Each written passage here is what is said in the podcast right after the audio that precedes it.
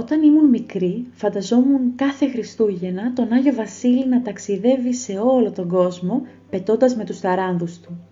Και σκεφτόμουν, δεν είναι φοβερό που οι τάρανδοι πετάνε.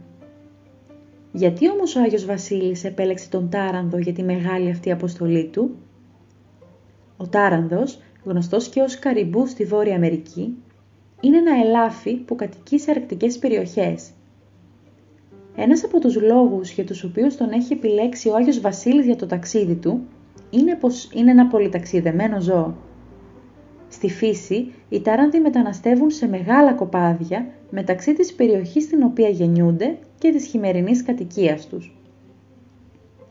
Το ταξίδι αυτό είναι τόσο σημαντικό για την επιβίωσή τους, ενώ κάποια είδη ταράνδων κάνουν τις μεγαλύτερες μετακινήσεις παγκοσμίως διασχίζουν έως και 5.000 χιλιόμετρα μέσα σε ένα χρόνο, περισσότερο δηλαδή από οποιοδήποτε άλλο χερσαίο θηλαστικό. Μετακινούνται σε οικοσυστήματα ανάλογα με τις περιοχές. Την άνοιξη και το καλοκαίρι μετακινούνται βόρεια προς τις περιοχές της τούνδρας όπου τρέφονται με χόρτα και γρασίδι, ενώ το φθινόπωρο και το χειμώνα κινούνται πάλι νότια και βρίσκουν καταφύγιο σε δάση με έλατα όπου τρέφονται με βρία και λιχίνες.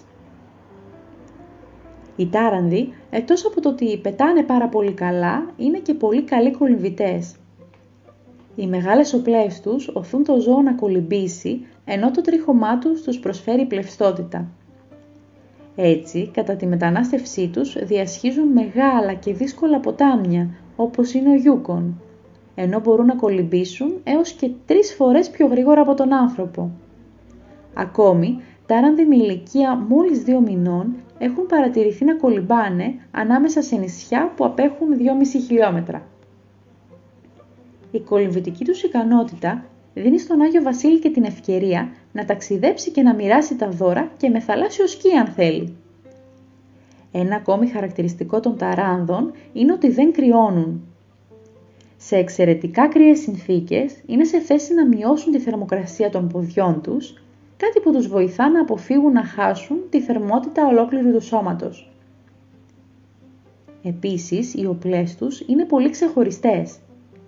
Το καλοκαίρι είναι μαλακές, ενώ τον χειμώνα έχουν την ικανότητα να συρρυκνώνονται και να σκληραίνουν, αποκαλύπτοντας τις άκρες των οπλών τους, οι οποίες χρησιμοποιούνται για να παρέχουν πρόσφυση και να μην γλιστράνε στο χιόνι και τον πάγο.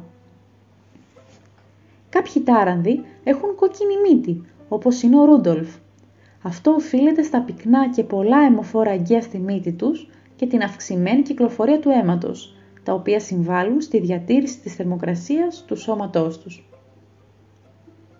Τέλος, οι τάρανδοι έχουν και πολύ καλή σχέση με τους ανθρώπους.